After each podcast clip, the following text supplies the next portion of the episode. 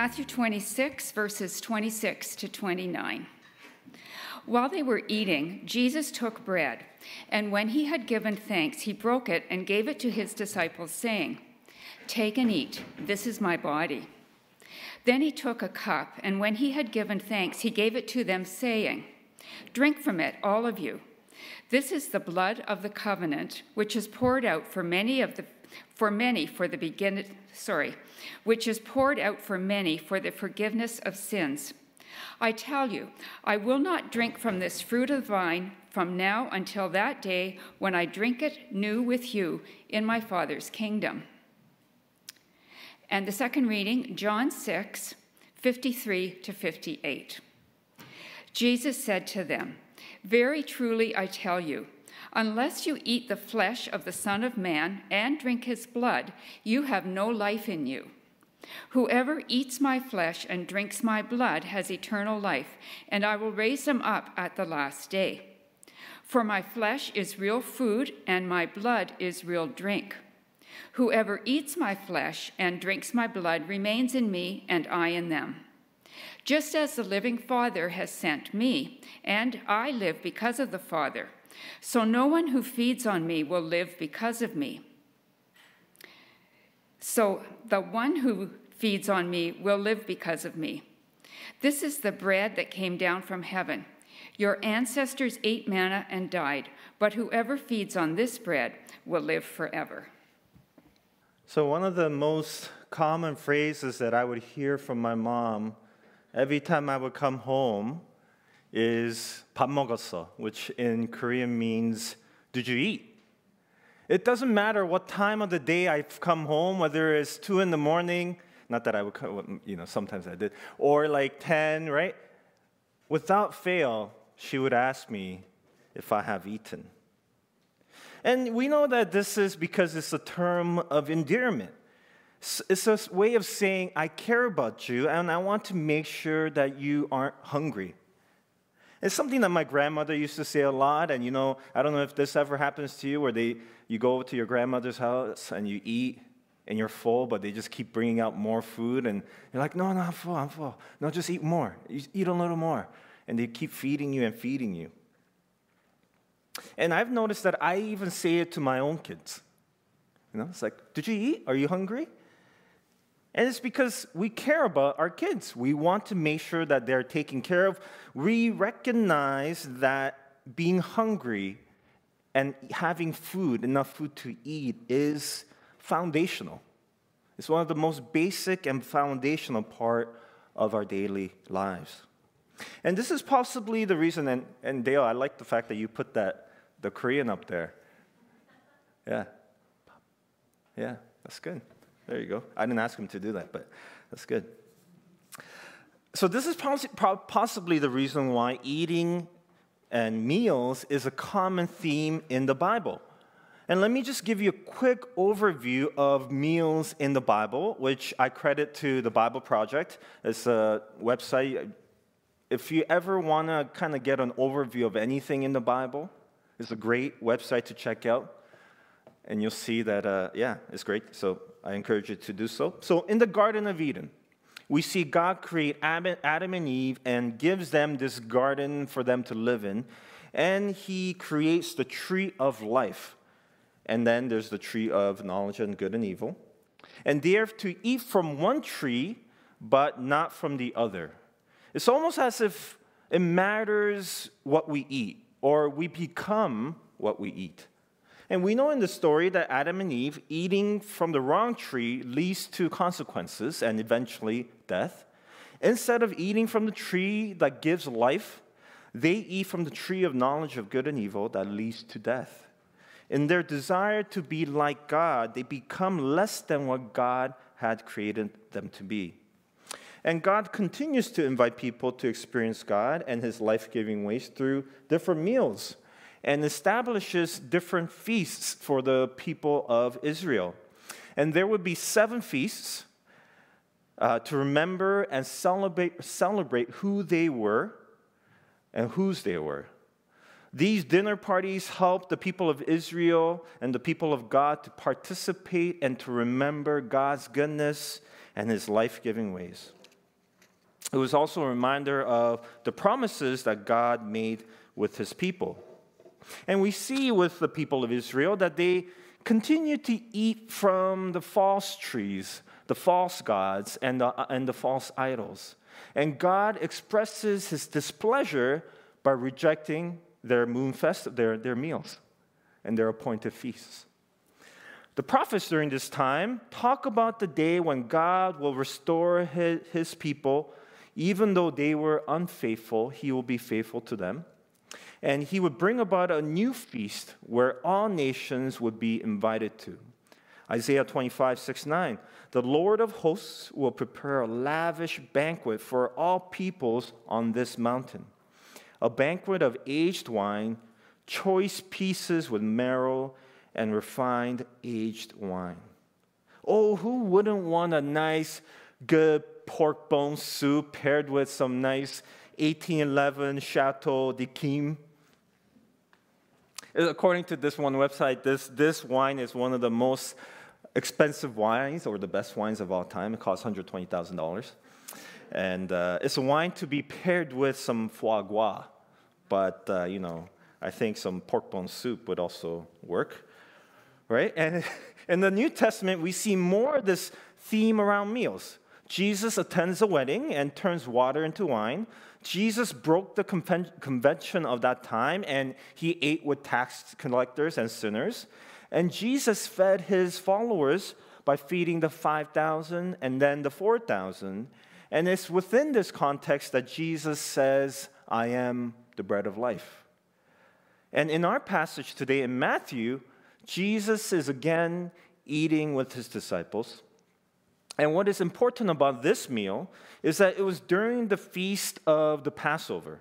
The Passover feast is one of the oldest feasts of, for, for the people of Israel and was a meal to remember and, in many ways, to reenact and re experience the deliverance of the people of Israel from, the, from their slavery in Egypt.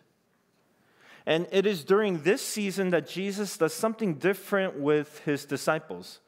Usually, during the Passover meal, the head of the household would begin the meal with thanksgiving for the feast day and for the wine. The meal would start with greens and bitter herbs, and one of the children would ask, Why are we having this meal? Uh, where the father, usually the head of the household, would explain the symbols and how it related to the Exodus story. So here we see Jesus taking on the role of the head of the household and prays for the bread and the wine. What is different about this dinner is that Jesus adds uh, certain uh, words and sayings to the Passover meal with, a few, with these sayings. And here, Matthew seems to only record those new sayings of Jesus versus the regular Passover meal. So, for instance, a common prayer of thanksgiving during the bread would have been something like this Blessed art thou, art thou, O Lord our God, King of the universe who bringest forth bread from the earth. And this is what Jesus adds to this prayer of thanksgiving to the bread. And he says, While they were eating, eating Jesus took bread and he given thanks, and probably this prayer that we just read. He broke it and gave it to his disciples, saying, Take and eat, this is my body. Jesus here equates his body to that of the bread of heaven, the bread that was given by God to the people of Israel in the wilderness, manna, the bread that is provided daily through the earth in the prayer by God. This bread is Jesus. And hence he says, I am the bread of life. And after the bread, Jesus prays for this wine, for the wine. And there were usually four cups of wine that, that are prayed over during the Passover meal. And most think that this would be the third cup of the blessing, or the third cup, which is the cup of the blessing. And the prayer that would be prayed during this cup of wine is this Blessed art thou, O Lord our God, King of the universe, creator of the fruit of the vine. Do you recall Jesus saying that he is the true vine? To this, so Jesus adds this new prayer or new, new thing to this prayer, and it says, Then he took a cup, and when he had given thanks, he gave it to them, saying, Drink from it, all of you. This is my blood of the covenant, which is poured out for many for the forgiveness of sins. Here, Jesus equates the blood he will shed on the cross to that of the new covenant and promise that will be made for all people. Jesus makes reference to not only the blood of the lamb that protect the, protected the Israelites from death, but to a new way of living as the people of God. The Passover meal represents the liberation of the people of Israel from the oppression and slavery of Pharaoh and Egypt, and the freedom they receive as, received as this new people, with a God who is not oppressive, but rather is life giving. And this God is fully realized in Jesus. Jesus is the Passover lamb that saves and frees all people from the oppressive power of sin and death, and therefore provides us with forgiveness. He is the new tree of life that leads to eternal life. Gene Templemeyer, most of you know, was our former lead pastor, and he has a new book coming out, and it's a plug for him, called The Passover Mystery. In it, he talks about the Passover lamb as not a way of God forgiving us for our sins as a punishment, but rather the Passover lamb is more about the faithfulness of those people who obey God by putting blood on their doorposts. It points to the faithfulness and obedience of Jesus, who, like the Passover lamb's blood, was shed in obedience to God. Jesus was not being punished for the sins of the world. He was being faithful in obedience to God, and in that faithfulness, saves and brings forgiveness to others. So there is a nuance there, a slight nuance between being punished for their sins versus being saved from his faithfulness. So check it out if you want to read his book. It's coming out soon. And Jesus said to them, Very truly I tell you, unless you eat the flesh of the Son of Man and drink his blood, you have no life in you. Whoever eats my flesh and drinks my blood has eternal life, and I will raise them up at the last day. We're in this new series called Awestruck and are looking at the mysteries of our faith and the mysteriousness of our God.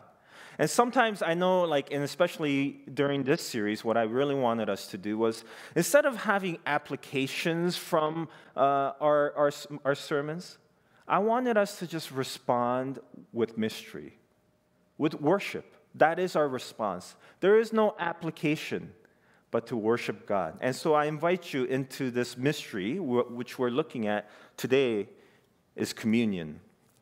And some of you might be thinking, what mystery? It's pretty simple, right? It's just bread and juice that are symbols of Jesus and what he did for us on the cross. And at face value, I would agree with you. It doesn't seem that mysterious, does it? Like, all we are doing is taking some bread and juice, eating it, and remembering, remembering that Jesus died for us so that we can also be saved.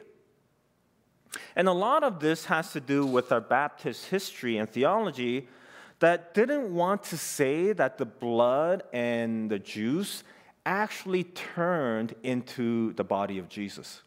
So we wanted to kind of go against that idea from the Catholic tradition of, of the bread and wine actually becoming the body and blood of Jesus. And so then we talked about it being more of a symbol, more of a spiritual presence. But one thing to note is that Baptists do believe, if they don't believe in the physical transformation of the bread and the wine, that Baptists and a lot of reformers believe the actual presence of Jesus is in the blood or in the body, in, in the bread and the juice. So it's not just a symbol, we also believe in Jesus' presence. What we don't believe is that it actually is the body and blood. And Baptists have held onto two practices, what we call ordinances, as sacred and part of every Baptist church. And one is baptism, hence we're called Baptists, and the other one is communion. And in baptism, it's, it's a symbol of how we enter into the death and resurrection of Jesus and become a new creation. We are born again as the children of God. But it's not just a symbol, because we say this is a reality, a physical reality symbol of what is happening in our hearts. So if it's actually happening within our hearts, then obviously it does have a physical reality. It isn't just a symbol, it is something real. In the same way, in communion, as this new children of God, we are fed by God. We are fed spiritual food that is the very presence of Jesus.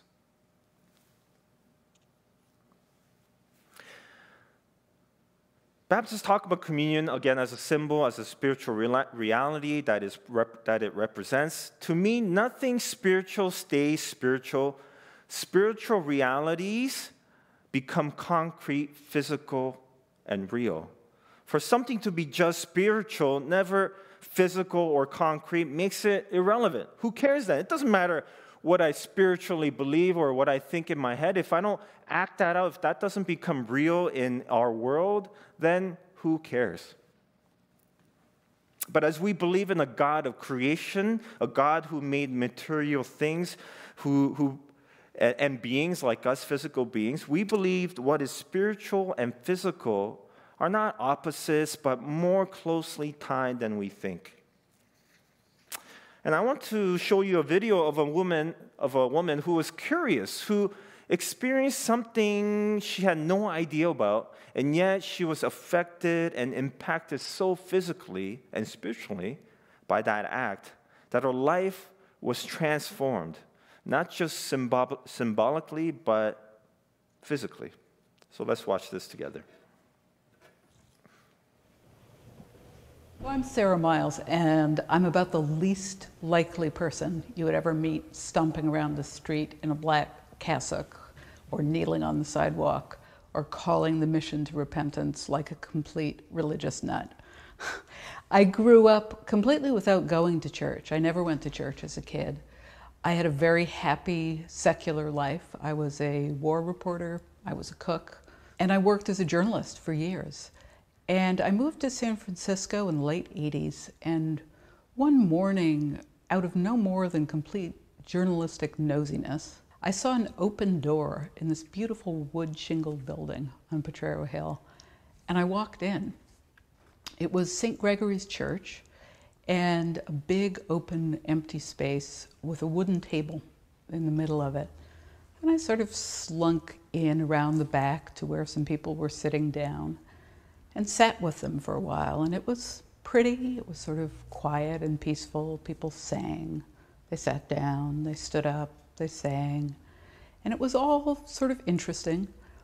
And then we walked up in the middle of that big empty room and stood around it, and a woman lifted a plate of bread and said, Jesus welcomes everyone to his table. So we offer the bread and wine, which are Christ's body and blood, to everyone without exception.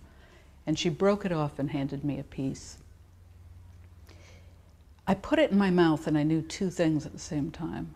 One was that I was eating a regular piece of bread. And I also knew that God, who I didn't believe in, was alive and was in my mouth.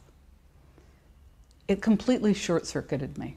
All that I could do was stand there and cry and then run out as fast as I could before some Christian would try to chat to me.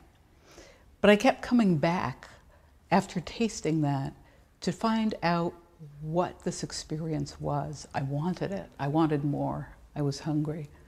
And I became a part of that church. And I work there now, running the food pantry and working in the church.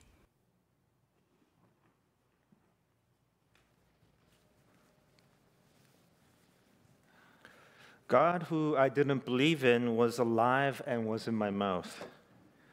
Taste and see that the Lord is good. Sara Miles experienced the very presence of Jesus even without understanding what was going on. She was welcomed to the table and was invited by others to be with Jesus and to eat and drink of his body and blood. In 1930, C.S. Lewis became a Christian and had a very limited view about communion. You know, something you do on special holidays. And as he matured in faith, he found a new appreciation for communion as a, as a mystery. People asked him, why hasn't he written about communion? Because he's written a lot about other things about Christianity. And he shared how he felt inadequate, unable to fully articulate the mystery of it all. What Lewis did believe about communion is that it was the highest form of union with God on earth, since it was a physical and spiritual communion with Christ who became flesh. He believed that it was the place where the veil between the worlds gets thin, kind of like in Stranger Things, you know, it gets thin, and where a hand from the hidden country touches not only our souls, but also our bodies. And he calls this magic. Not magic of the sleight of hand, but magic in that something that has actual impact which cannot be explained or analyzed. Or another word for it would be faith. How does bread and water become more than just bread and water? How does something so simple as bread and water nourish our souls?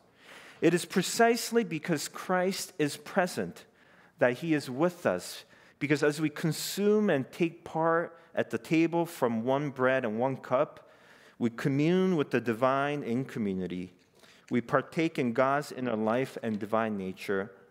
This is the mystery of communion, that through the very simple act of eating and drinking, we dine with Jesus, God in flesh, and are nourished not only spiritually, but also physically.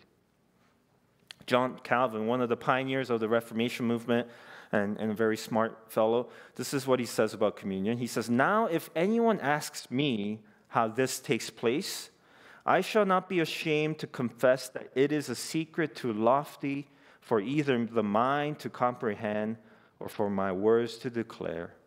I'd rather experience it than understand it.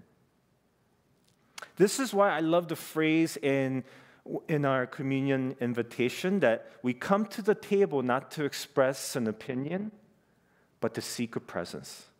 It is to experience the presence of Christ. See, part of me really wanted to do communion after my sermon. Because wouldn't that have been the perfect way to, you know, kind of cap it off, right? For us to experience Jesus together. But at the same time, I didn't want our kids to miss out. Because even if they didn't understand it, even if they don't know what's happening, all they know is they're just having bread and juice and it's yummy, they are in the presence of Christ and they are experiencing Jesus. So I didn't want that to be taken from them just for, you know, for us to have a more, I don't know, realized understanding of communion.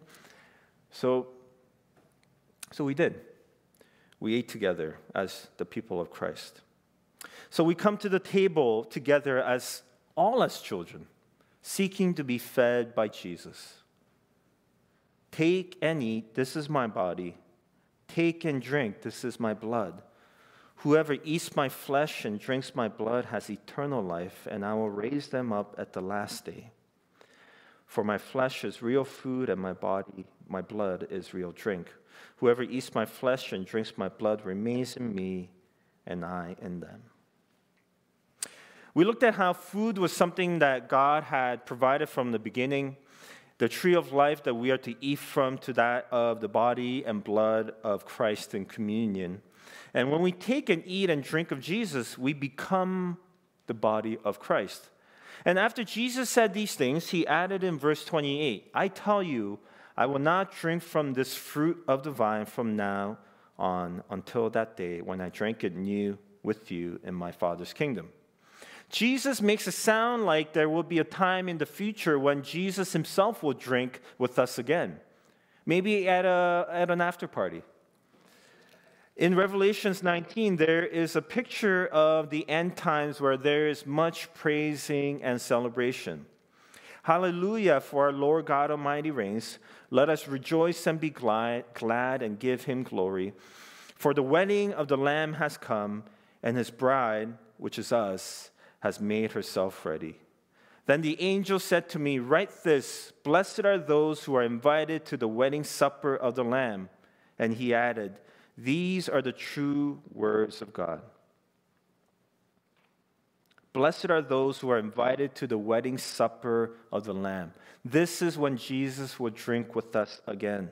There's going to be a great wedding feast where we are invited to the wedding supper of the Lamb Again, does bread and wine matter?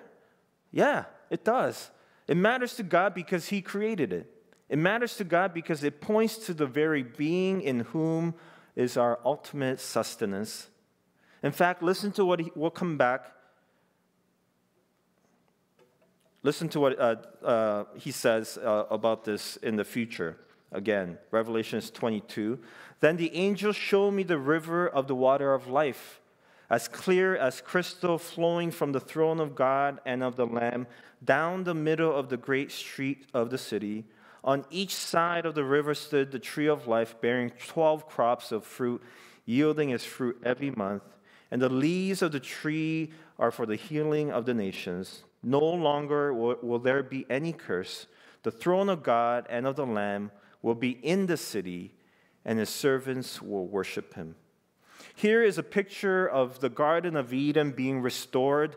Jesus, the Passover lamb, will be the one through whom the water of life will flow down, and the tree of life will be on each side of the river bearing fruit, and its leaves will bring healing to the nations. And the curse from eating from the knowledge of the tree of uh, good and evil will be gone and the throne of God and of the Lamb will be in the city, and his servants will worship him. When we eat and drink the juice, we are receiving the very person of Jesus. When we eat and drink, we do so with the hope of this new Garden of Eden being restored, where Jesus is the river of life, where he is the tree of life, and he is the bread of life. I'm not the best cook in the world. But during the pandemic, I've shared this, I have found this love for barbecuing and smoking meat. And one thing I do find joy is cooking for others. I wouldn't spend six to 12 hours or 18 hours if I'm smoking brisket if it was just to feed myself. I'll just go buy it from the store, right, where they do that for you. But I put in the work and effort because I want to make food for others, for people I care about, for people I love. I want to give of myself to them. So even though I do it because it makes me feel good and I enjoy it, I do it in part because I get to feed the ones I love. And it's not that I'm just giving them a piece of meat and some, you know, wine or, or bread. I'm doing it, I'm giving my time, my sweat equity, the energy I put into it, the lack of sleep I miss I give of myself to this meal for my loved ones. In the same way, Jesus, who is, who is the creator of all things, wants to feed us, wants to provide for us. He wants to invite us to his table. And for our youth today, I want you to listen to this truth. Jesus is here with us and is welcoming you to this table. There's nothing that can be done. There's nothing wrong or bad or evil you could do that can separate you from Jesus. You are always welcome to the table, no matter what.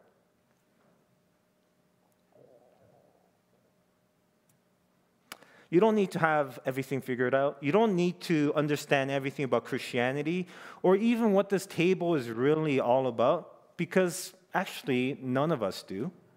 What we do know is that you are invited to the table of Jesus because he loves you. He wants to make sure you are cared for and have enough to eat. So don't ever feel like you are not good enough for Jesus. And if you do feel that way, that is exactly the reason why you need Jesus. Just as you would go to eat when you are hungry, it is when you are in need of Jesus that he welcomes you with open arms.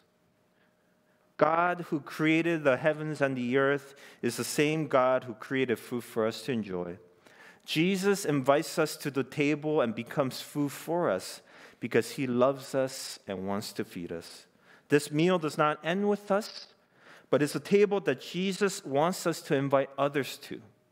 It is a table that not only happens now, but will continue in the culmination of all things. At the table of Jesus, I hear God of the universe saying to us a simple question Did you eat? Let's pray.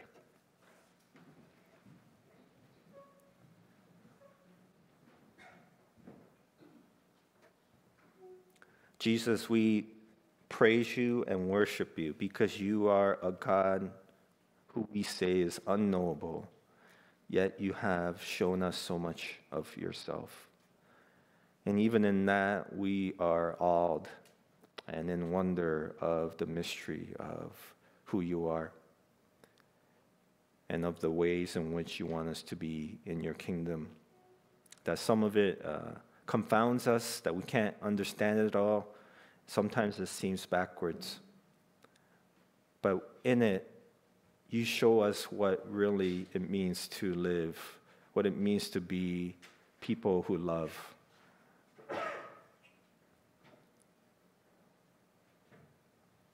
And we thank you. Thank you that you give us hunger, that you give us thirst, and that you provide for us. That you love us like a loving parent who wants to feed their children, and you do that with all of your being. And so we not only remember you, but we experience your presence every time we come to the table, and we thank you for it. In your name we pray. Amen.